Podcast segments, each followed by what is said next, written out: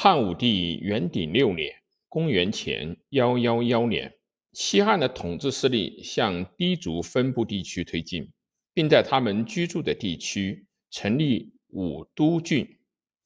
氐人成为汉王朝的边户以后，一方面可以自由地从西南向东北迁徙，或在上路，或在开陇左右；但是另一方面，列治郡县以后，给他们带来了繁重的赋役。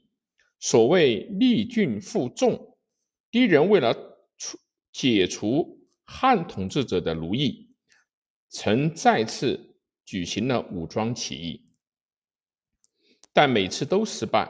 而且一部分氐族人民在反抗失败之后，还被强制的遣送到酒泉郡去居居住。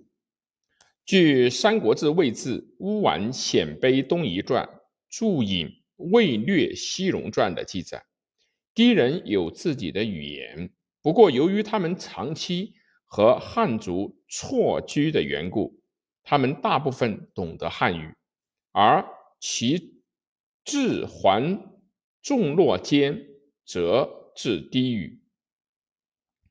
自武帝开武都郡以来。低族中从事农耕的更加的增多，他们虽也畜养豚、牛、马、骡、驴，但这不是他们的主要职业了。他们主要的职业是善田种。他们住在板屋土墙的房子里面。他们又从汉人那里学会了熟练的纺织技能。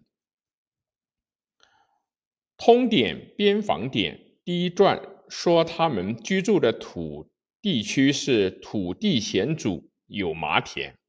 说他们熟能织布，他们喜欢穿青绛色的衣服。汉人根据他们衣服的颜色，他们称他们为青滴，或号白滴，或号染滴，所以称他们为染滴。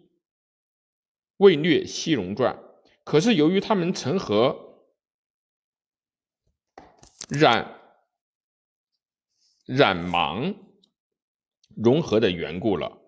氐人多字有姓，也都是单缀语，如同汉人的姓氏。